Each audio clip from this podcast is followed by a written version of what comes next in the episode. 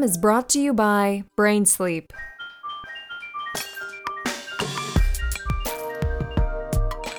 Hey everyone, welcome to the greenhouse. シャウラです。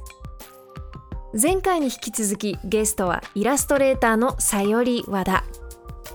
東京で生まれ、現在はスイスを拠点に活躍しているアーティスト。ナイキ、アニスベイ、コーチなどたくさんのブランドとのコラボも行い幅広い活躍をしています今回はフリーランスとしての苦悩などを話してくれました Enjoy!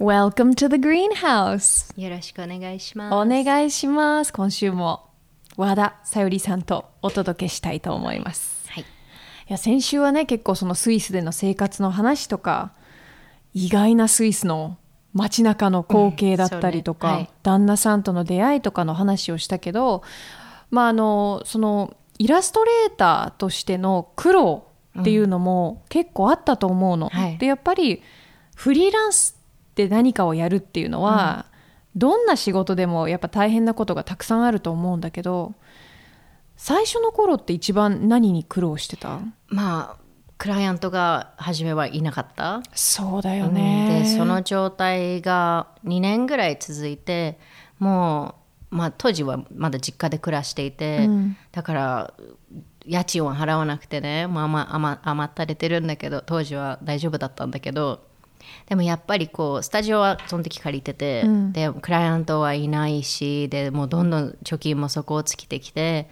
でまあそんな生活をずっと2年ぐらいしてて、でもやっとやっとちょっとずつこうつながりが増えてってお仕事になってきてやっとなんかこう波に乗りだ波に乗るというのか、ちょっと一歩を踏み出せたっていうのが初めだった。うん。で、すまあ、すベルリンに引っ越してで引っ越した時に、まあ、もう一回ゼロからのスタートになるわけだから、そっか。うん、だから当時はやっぱ苦労しましたえでもやっぱさそのクライアントを探すっていうのって、すごくなんかみんなささらっと言うけどすごく難しいことだと思うの、だってまず私はこういう人間でこういうものをやりますっていうそのヒストリーがまだないじゃない、うんうん。最初の頃でどんな仕事もそうだけど、そこでなんかお願いします。私を雇ってくださいってそこをあの信用させるっていうところから始めなきゃいけないから、そうね。最初の仕事って覚えてる？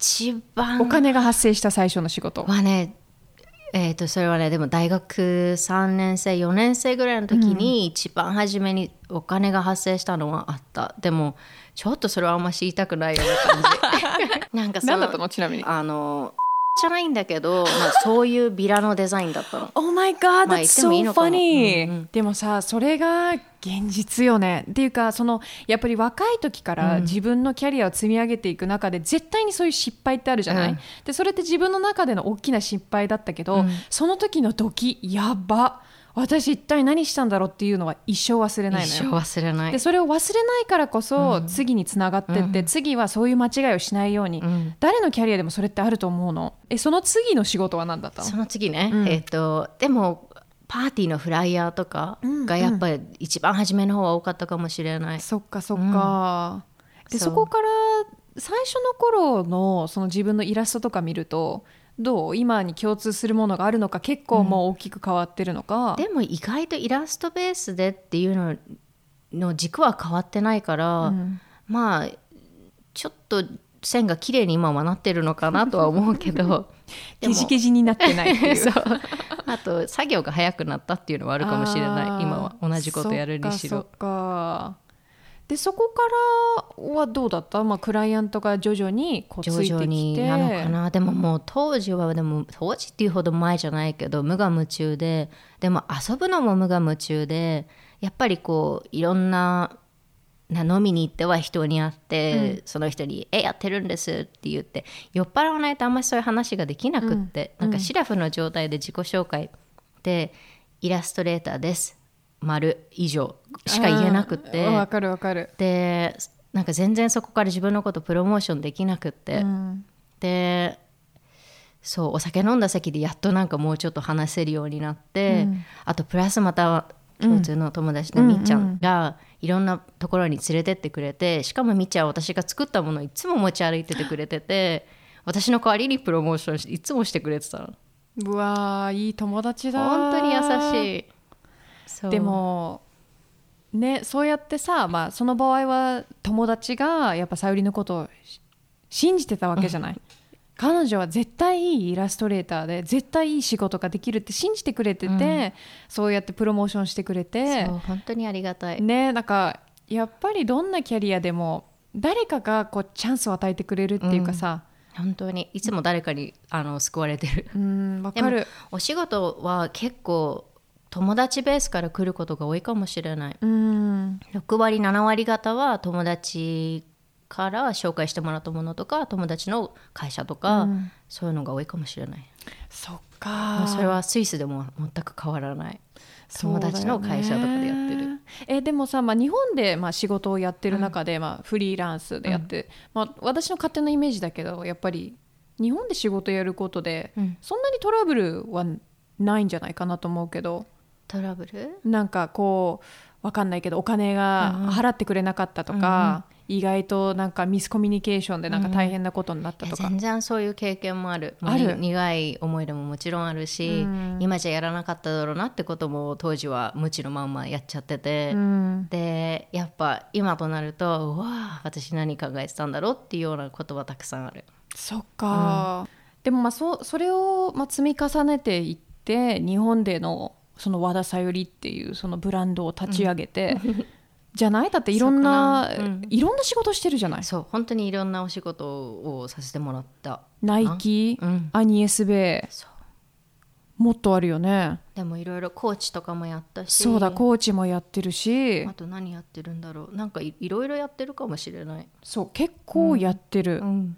でまあそれを積み重ねてきてじゃあ引っ越しますと、はい。ヨーロッパ行っちゃうってなるとまあねあの言ってたようにまたそこからゼロからになる。それも勇気いるんじゃないかなと思ったんだけど、でもなんかこう東京でまあ生まれ育ってであの悪い人にも会って、あのまあ、それはいいんだけど、えっと、東京で生まれ育ってやっぱり自分がなんかエスカレーターに乗ってるような気持ちになって1から22 2から3ってこうただ単になんか階が変わってるだけでなんか一回それを壊したくなっちゃって、でまあホームはずっとここにあるのは変わりないから一回、まあ、ベルリン行こうって思って、でもその時に自分のキャリアがどういうふうにスタートあの始まったのかを考えて、まあ、初め2年は仕事がなかったから2年しあの仕事がなくても大丈夫なぐらいは貯金していこうと思って、で、まあ、ある程度貯金してベルリン引っ越してでベルリン時代はもうほぼほぼ仕事ゼロだった。そっでもかまだ日本からのお仕事があったからそれでつないで。でつないで。ででもやっぱ日本を離れると日本のお仕事もどんどんまた今度減ってきていて。だからこう引っ越したばっかの頃はなんかこう日本に呼んでもらって日本でもう一回お仕事してってなんか出稼ぎに戻ってくることが結構あったんだけど、まあ、だんだんその数も減ってきてそっか。あどうにかもうちょっと日本でのお仕事もねちゃんとやらなきゃなって思ってるき今日この頃。あ今日この頃なんだ。でもなんかさあのーコロナの前とかだと日本って結構フェイストゥフェイスを大切にしてるじゃない、うんうんねはい。どんな仕事でも一回ちょっと打ち合わせしてうんうん。お会いして決めたいですみたいな、でもコロナになってからそこも変わってるんじゃないかなと思って。ね、でもデジタルでやるお仕事に関してはまあもうあのテレワーク状態でで可能なんだけど、うんでも壁に直接書くお仕事っていうのもたく結構やるからそうだね。やっぱそれだと身が必要。そうだよね、そうだよね。でも最近だとヨーロッパで、ねストックホルム行ってそうです、うん、書いたりとか。そう。去年末は結構あの北欧3カ国？4カ国回って、全部同じレストランだったんだけど、違う店舗でこう転々として書いてでまあスイス離れるからはあ、やっとこのスイスプライスから離れられると思ってでそれでノルウェー行ったらもうもっと高いし超高いから向こう。全然なんかこう休む暇もなく、あの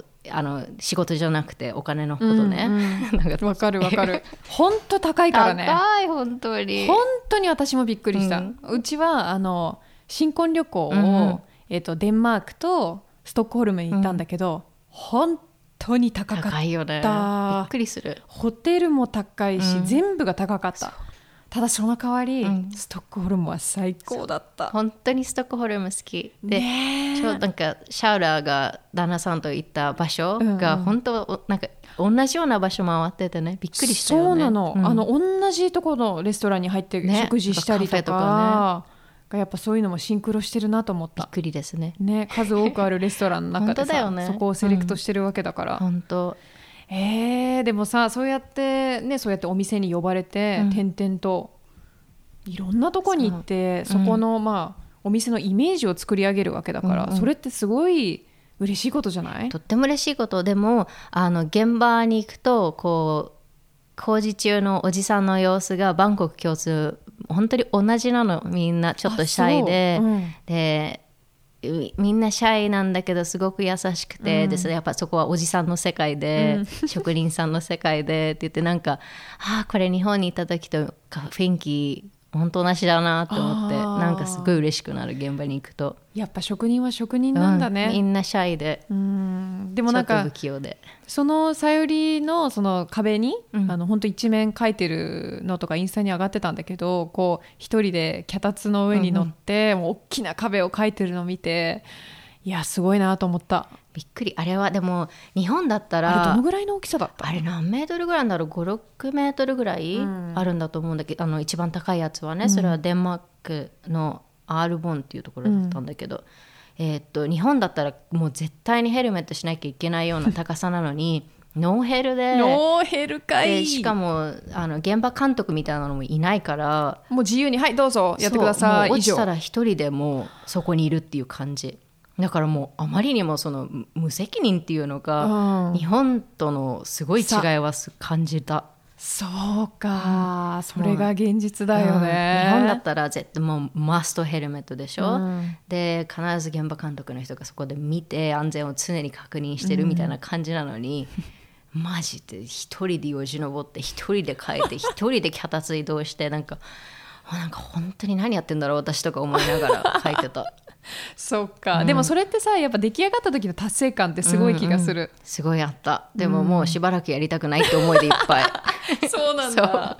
え今後はそのイラストレーターとして、まあ、その和田さよりっていうブランドっていうのもあると思うけど、どうなっていきたいどうなっていきたいんだろうまあ夢はあのまあ、今スイスに住んでるっていうのもあるからモントルジャズフェスティバルのねいつかポスターをやりたいなっていうのは夢に思っていて。そうだジャズがすごく好きだからやっぱ音楽、まあ、ジャズに近づけるようにはなっていきたいかなって思っている、そうさよりねすごく音楽好きであラジオもねよく聞いてくれてて、ラジオもよく聞くシャウラの。ね、すごく嬉しい、でもやっぱり音楽から得るこうインスピレーションっていうのは大きいよね、そうかもしれない。うん、なんか私も最近、まあ、ラジオから離れて、こう音楽が聴くを聞くきっかけが少しまあ減ったっちゃ減ったのね。うん。でまあ、家で自分で書けるしかないから、うんうん。その中で新しい曲でわすっごいかっこいいと思った曲に出会えた時に、すごく自分もなんかインスパイアされて、うん。よしみたいな。この曲これこのイメージで私も頑張りたいみたいになって、すごくなんかメラメラ湧いてくる。なんか音楽特有のなんかエナエネルギーっていうのか、癒しのパワーっていうのか本当そうだよね。あるよね。直接的じゃないなんかうん。力。本当そう思う、うん。えスイスの街中で音楽とかってどうなの？まあストリートミュージシャンみたいなのもいるけど、で意外とそれで生活も立てちゃうたた立てちゃう？立つ賄えちゃうみたいやっぱチップする人も金額が結構。半端じゃないよね。なんか1000円2000円とかポンとく人もいるみたいだから、結構1時間とか演奏して1万円とかは大丈夫なのかな？分かんないけどもっとなのかもしれない、へえすごいなあ、うん。そっか。でも今後もねスイスにいる予定だよねとりあえずは。しばらくね。しばらく、うん。じゃあ日本とスイス行って。行ったり来たりになるのかな、でもまあスイスに引っ越したのも全くプランしてなかったから、うん。まあ次どこに行くのかも分かんないし、うんどうなんだろうって感じ。うん。さよりのモチベーションってどこにある？モチベーション？やめない理由？えーこれしかできないからなのかな？まあだか好きだからかな？うん。だからご飯食べるのと同じ感覚なのかもしれない。Eat, sleep, art 言ったらなんか変だけどね。なんか違うそんなになんだろう？でもそういう感じなのかな？でも毎日絵描くわけではないのよ、うん。だからなんだろう？モチベーションって自分の一部？うん、なのかもしれない、書きたい時に書いてラッキーなことにそれがお仕事うん。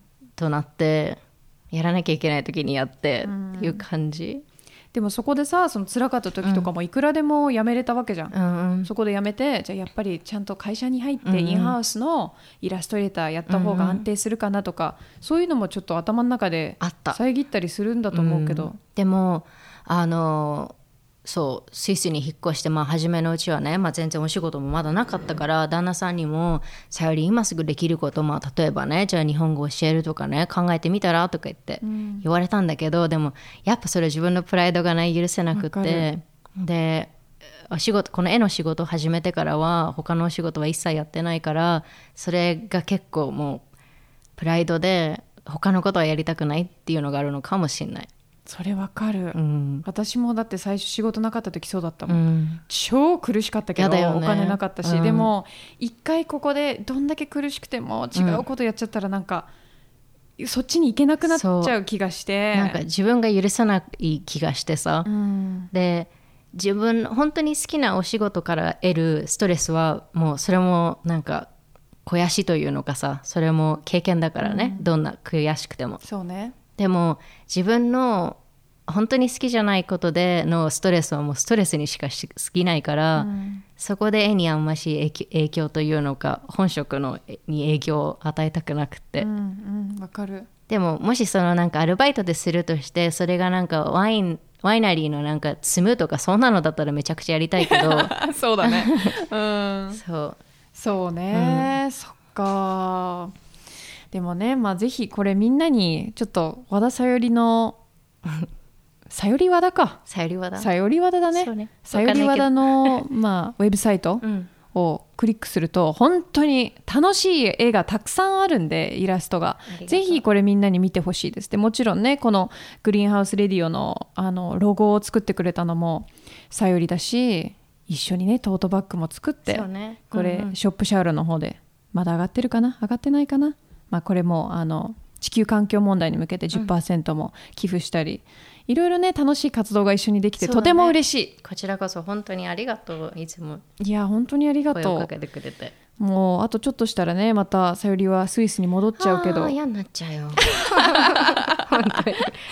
でもまたねあの東京に戻ってきたらまた遊びに来て、本当ありがとう。また会いたいね、うん。うん。会いたい。次はノアも一緒にね。そうだね、うんうん。おここでうちでノアの そんな欲張ったらダメだねうちで生演奏なんかやってくれるわけないだろうっていうね全然やってくれると思う さよりプッシュでうんやる No, you have to, okay? そうそうみたいな。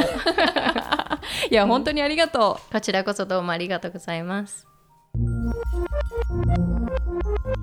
Greenhouse Radio. It's catnap time! さあ毎週ためになる睡眠情報をお届けするこのコーナー。皆さん今日はなぜか寝れない。寝れない寝れない。なんで？そんなことないですか？私はこれよくありますよ。とても気になるトピックですよね。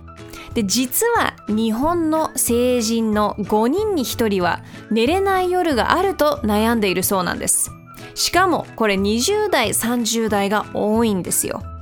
でこの大きな原因がライフスタイル、まあ、最近は24時間社会とも言われていて何かをやろうと思ったらもういつでもできる状態。そして長い時間私たちはスマホを見たり遅くまで友達とね LINE とか連絡を取り合ったりこれが原因なんです。これによって私たちの生活のリズムが崩れやすくなってしまっているんです。でここでちょっとしたヒント。まずその1寝る前はなるべく頭を使わないようにする。OK。まあそれ言うのは簡単だけど、頭を使うなって言われてもそう簡単ではない。なので何か単調に読める本を読むことがおすすめ。まあだからこれね、本を読む。先が気になるようなドラマチックな本はダメなんですよ。まあ言い方が悪いかもしれないですけど、まあちょっとつまんない本を読むのがおすすめ。ぼーっとして読める本がいいってことですよね。そしてヒント、その2。アルコールやカフェインの取りすぎに注意。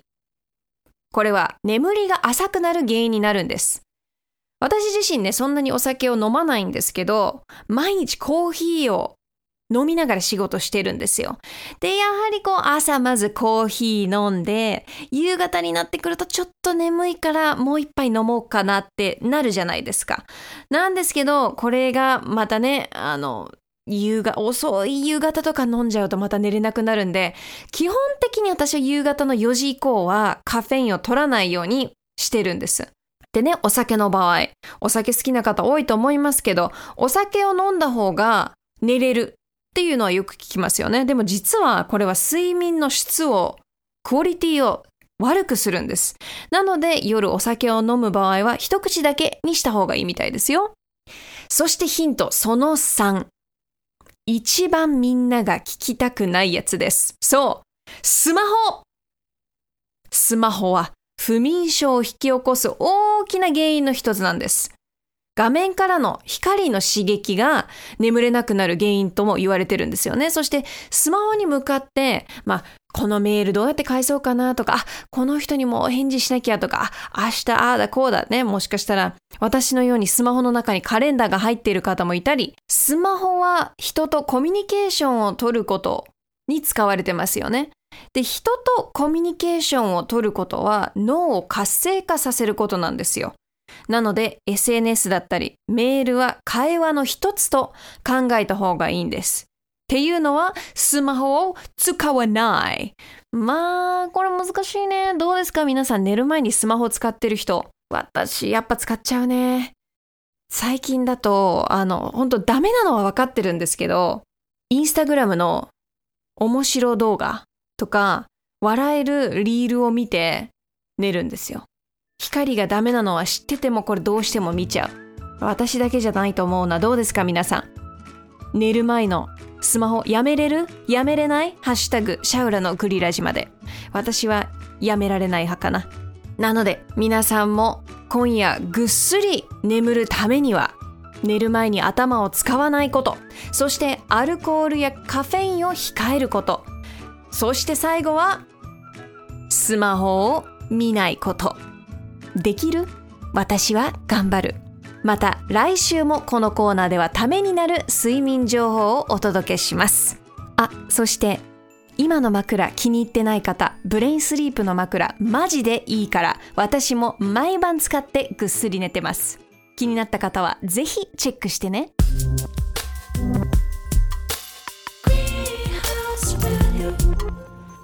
This program was brought to you by Brain Sleep.